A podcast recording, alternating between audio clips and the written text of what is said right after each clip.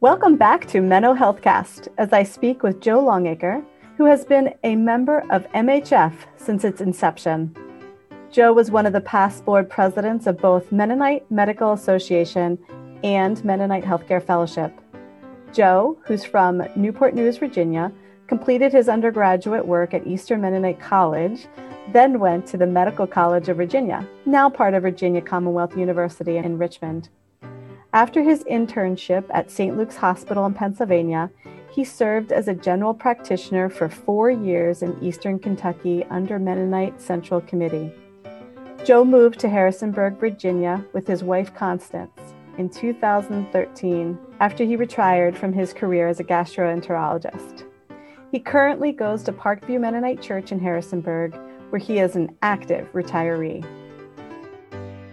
Joe, welcome to our podcast. Thank you, Joanne. Can you tell me a bit about yourself, where you're from, your training? You've, you've uh, summarized it very well. I grew up in Newport News, Virginia, went to Eastern Mennonite High School and college, and then medical school in Richmond, and uh, did a rotating internship for one year in Pennsylvania. I was planning to be a surgeon in Africa under MCC, but my draft board said I had to do something immediately after my internship. So MCC was developing a, pro- a medical program in Eastern Kentucky, Appalachia. So that's where I went. Did general practice in every respect, including surgery and uh, OB. Was part of the hospital, regional hospital there, which was a, a quite good quality hospital. It's hard for me to imagine that after one year of internship, you went to this rural hospital and you just did every specialty there. I did. I, I did surgery because they only had one surgeon. I had to take call with him. I did appendectomies with his help. I mean, I did uh, cholecystectomies with his help and took out appendices at night when he wasn't there. And I delivered babies. I delivered breeches and twins and things that I'd never been trained for, but it all turned out pretty well. But I realized I didn't care for the anything except internal medicine. So that's why I decided to go back to Richmond to the Medical College of Virginia and become an internist. In my second year of internal medicine residency, I was approached, in fact, taken to dinner by two of the GI faculty, and they told me why I wanted to be a gastroenterologist. So I did two more years of that, then went to a large clinic in Indiana near Fort Wayne for three years of practice, then moved back to Richmond in 1975 and practiced gastroenterology in a multi specialty group until I retired in 2013. Can you tell me a little bit what it was like to be a volunteer for MCC back in the 60s? Yes. Um, uh, it was actually voluntary service. Voluntary service was a very popular and prominent program within the Mennonite Church. We didn't live in a house with other people, but in the same community with other volunteers, some of whom were nurses, some of whom were carpenters. Our salary was low, like it always was for VS. We got $15 a month plus room and board. And my salary went to MCC to fund other parts of their program. It was a very interesting experience for a 26 year old in a community. Whereas in, as a physician, I was afforded some honor or a privilege and was I got very involved in uh, giving speeches about alcoholism and in uh, president of the Cancer Society. We organized uh, pap smear clinics out in the hollers and found five cases of uh, cervical carcinoma the first year. And so I was very, very involved in those activities in the community as well as uh, education within the hospital, all of which I enjoyed besides telling you that you really preferred internal medicine as a specialty, how else did that shape your future career that time in Eastern Kentucky? There were no Mennonite churches anywhere near, so we became Presbyterians for four years and sang in the choir and taught Sunday school. So I think that having grown up in a pretty confined or narrow Mennonite community, it was a good chance to interact with uh, people of other faiths and to learn to know them in fact, interestingly, my my best friend, another general practitioner, was a Baptist, and we visited his church, and we had a lot of uh, theological discussions. One Mennonite tenet that he liked was non-swearing of oaths. So he said, "The next time I have to swear, I'm asked to swear an oath, I'm going to affirm because that's what you do, and that's what I should do." So he affirmed his way into the U.S. Army, which I thought was kind of interesting. Did you mention the irony of that to him? I, I'm not sure he appreciated that. You know, uh, he didn't uh, pick up on the peace position, but he really liked affirmation instead of swearing. You spent a long time as a gastroenterologist. What about that career that was most gratifying to you? Obviously, I like people and I really enjoyed interacting with a whole variety of personalities and, of course, a variety of diseases. Some of them simple, or some of them frustrating, some of them uh, tragic or difficult. So I like the interpersonal part of it, the relationships I developed, uh, particularly over years with many patients who became friends. And then when uh, the scopes came along, when colonoscopes and gastroscopes came along, I liked the technical aspects of that. In fact, one of the men I trained under asked me to come to the Veterans Hospital and teach colonoscopy. And I said, Well, I've never done one. He said, Well, that's not a problem. So what I did, I, I went to Walter Reed several times where my classmate was chief of GI and I watched a few and then I watched one or two in Richmond. And then we started out. And after six months, we were pretty good and we didn't have any uh, complications. And uh, so over the years, I did many, many colonoscopies and gastroscopies. And my specialty, I went to the Veterans Hospital every Thursday for 37 years to teach, to teach GI fellows. And my specialty was uh, esophageal manometry. I was the local expert, regional expert on that. And so I trained many, many GI docs throughout practicing uh, and using that as they needed. And it was just a very good experience for me that, that teaching at the Veterans Hospital that made me part of the faculty at the medical college where I had graduated.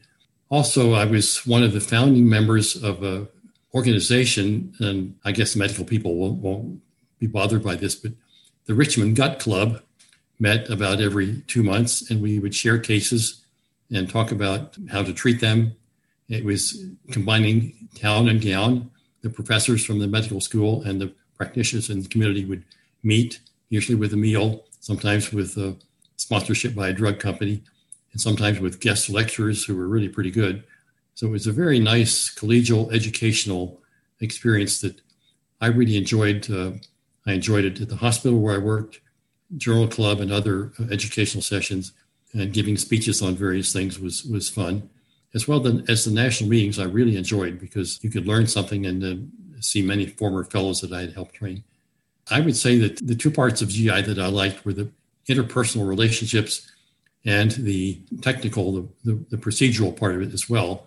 In fact, I used to joke that my practice was two thirds video games and one third psychiatry, since a lot of what I treated was irritable bowel syndrome, thought to be a psychological disease, but now we know it's actually caused by uh, probably some infection or some autoimmune uh, aspect of disease. But I treated that pretty well. I, I, learned how to treat that very well. It was harder than, say, diagnosing a, a cancer but more gratifying when the patients improved. I'm sure there's lots of jokes for GI docs. And so I appreciate your humor when talking about your specialty. I will mention I tried to get a specialty license plate, GI Joe, but it was already taken. I assume somebody in the Pentagon already had that, but so I never got my specialty license plate. So I was thinking about colonoscopies. It's not everybody's favorite thing. It's no one's favorite thing how did you talk your patients into getting them or, or how did you explain to them the importance of getting a colonoscopy i think many of them knew it simply by hearing tv and radio and print directives how important it was but if i explained that you know you're you're 50 or more and you you know the the odds are improved by by just taking a look and making sure there's nothing there a polyp there that would become a cancer and most of them uh, agreed to do that in fact, there was a small segment of my population that wanted it every two years. It's supposed to be every five or 10 years. But some people were so anxious about it, they wanted it every two years and uh, had to talk them out of that. I have appreciated your mentorship, being on the MHF board and having you as one of my mentors. How did you approach mentorship through your years as a Mennonite physician? Uh, I had uh, several mentors. One medical mentor, a couple years older than me, a Jewish man still practicing at the VA. Uh, he was a faculty member in Richmond, and he goes to the Veterans Hospital now and oversees procedures. Just a very good teacher and, and good person. My role actually in Richmond, there were 55 Mennonite medical students during the time I was there from various parts of the church.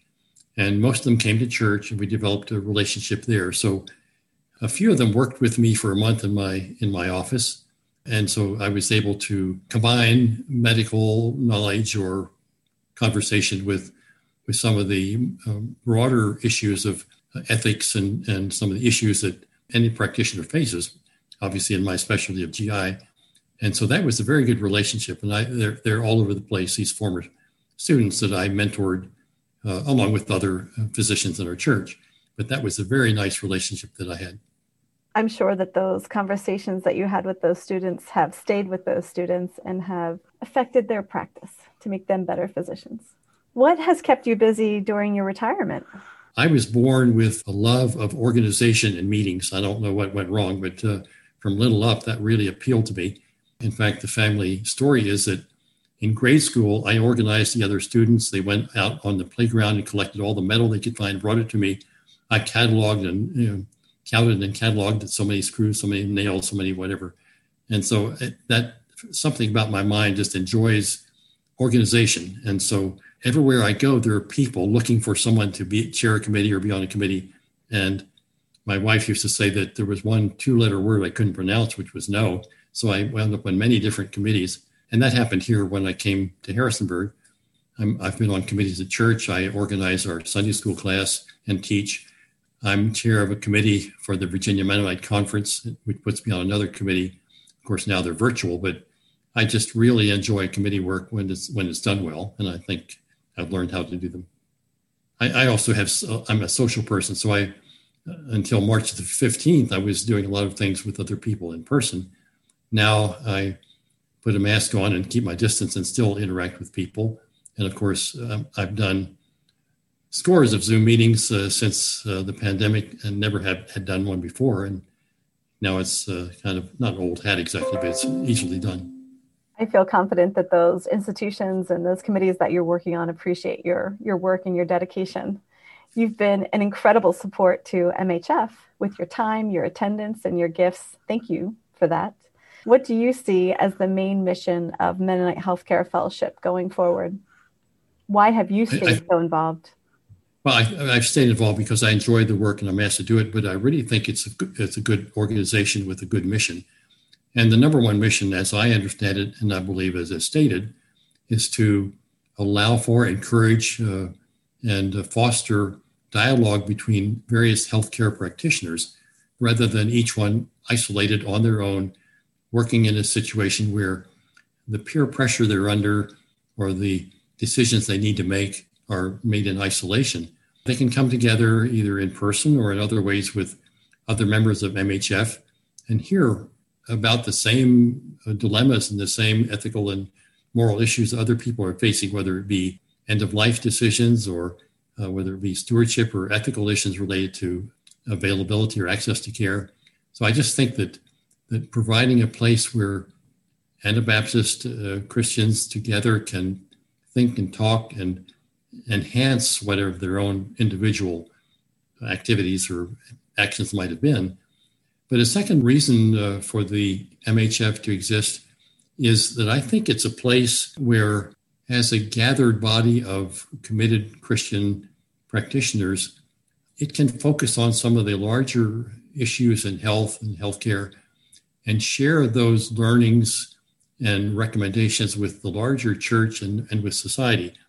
Uh, it's a sort of uh, consciousness raising this group of dedicated healthcare people, they're sort of expert witnesses who can share what they've learned and what they see and what they can predict and what they would recommend and encourage uh, others to do. So I, I, think that's an important role for MHF. Under the Mennonite uh, Medical Association, that was a little more prominent. There were uh, national uh, church meetings or publications where the voice of that organization was sought and, and shared. And I am hoping and believe that already uh, some of that is all, is happening with MHF as, as well. Can you tell me about some of the ways that you've been involved with MHF? It goes back to the Mennonite Medical Association. I was a member, then I became president, and uh, I've been on various committees. And then when MHF was formed, I was actually on a committee to recommend that that merger between the, the nurses and the doctors associations and sort of implement the, the initial steps. So I've been president of the board, on the board, on subcommittees, and of course a regular member. Looking forward to attending the meetings as well as reading the what used to be a, a journal, a monthly journal or tri-monthly journal, journal but now um, on on the web.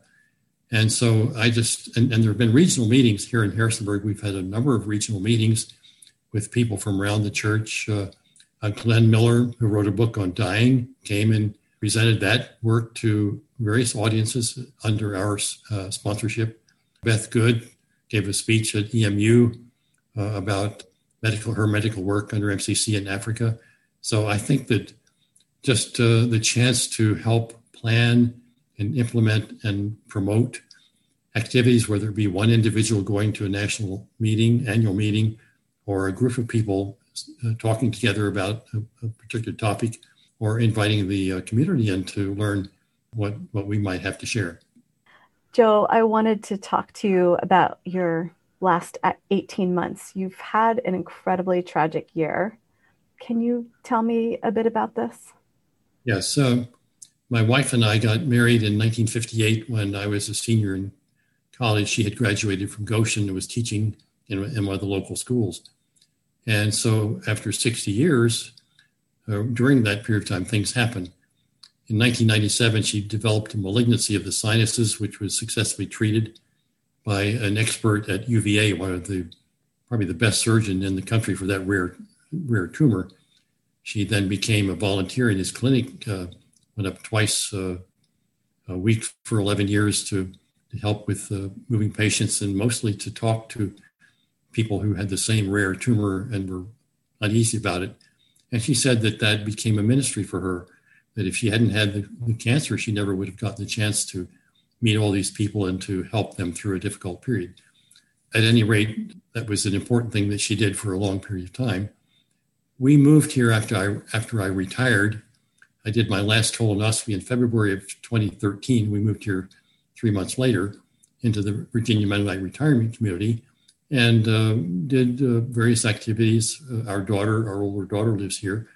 But Constance uh, began to develop neurological symptoms trouble walking eventually to the point she couldn't walk and i had to i was her caregiver for about five years and uh, after she couldn't walk i would uh, transport her around transport her around the house on a transport chair we took lots of trips we went many places and about four months before she died in february 2019 she developed a cancer of the pancreas which was untreatable basically and so uh, that added to the complexity. And then she died here at home in February of 2019.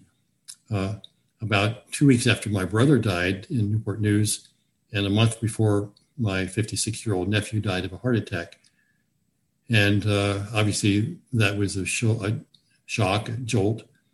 And uh, she and I talked quite a lot about when you get married, you say, for better and for worse, uh, in sickness and in health, but you don't really think about it. As young people, you just say the words, they're, they're part of uh, the vows. But the odds are that one or the other of you is going to go first. In this case, it happened to be her. Usually it's the man. And so uh, I, I knew it was coming. I had sort of anticipatory grief. I, I was aware where we were headed. That didn't really make it easier, but at least it wasn't a shock. And then I got support from my family and from my friends and from my church.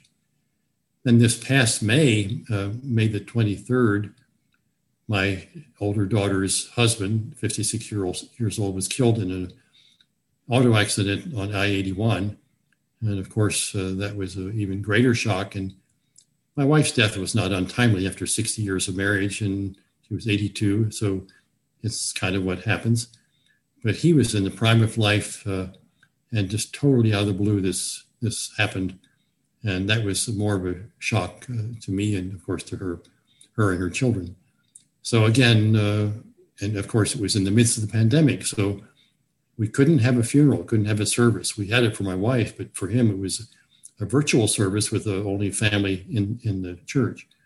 Very well done and attended by 500 some people. So it was, and that you know again didn't make it go away, but it was the kind of support and uh, affirmation of his life that uh, we felt from from many quarters. So these things happen, and uh, you read about them in the paper and think, well, I'm sorry, but until it's in your own family, it doesn't have quite the impact. But uh, we're she's coming around and getting through it, and uh, we'll we'll time will help. But for now, it's, it's it is difficult. Yes, I can only imagine how difficult this has been for you and your family and your daughter, especially for your daughter and her family. Um, very telling uh, the story about Constance's resilience and how she met this first cancer and said that it gave her the opportunity to share with others. And that's an amazing story of resilience. And I hear the same theme um, with you and her caregiving. You were her primary caregiver for five years. I can only imagine how exhausting that must have been. But again, the resilience of your love for her and then the thoughtfulness with which you decided how you would pursue or not pursue treatment when she developed the pancreatic cancer. And now we have another story of resilience in your daughter and her family and how they're kind of going day by day as they recoup their life and decide how to move on. Um, and thank you for the story of uh, like how, how it is important to have a funeral and how COVID has really changed that important ritual of our life and changed our grieving and how we do it as a community. But again, a story of resilience in that they were able to do it creatively and still have a celebration of life for your son in law. Grief is a hard, hard thing. What's been giving you strength through all this?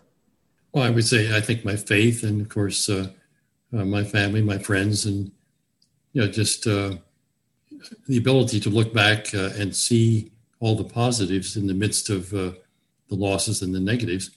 Um, I'll, I'll, mention that uh, my granddaughter, who is in Memphis working for a year in a, in a series of clinics, Christian clinics that are scattered around in uh, underprivileged neighborhoods. So she's doing a good thing.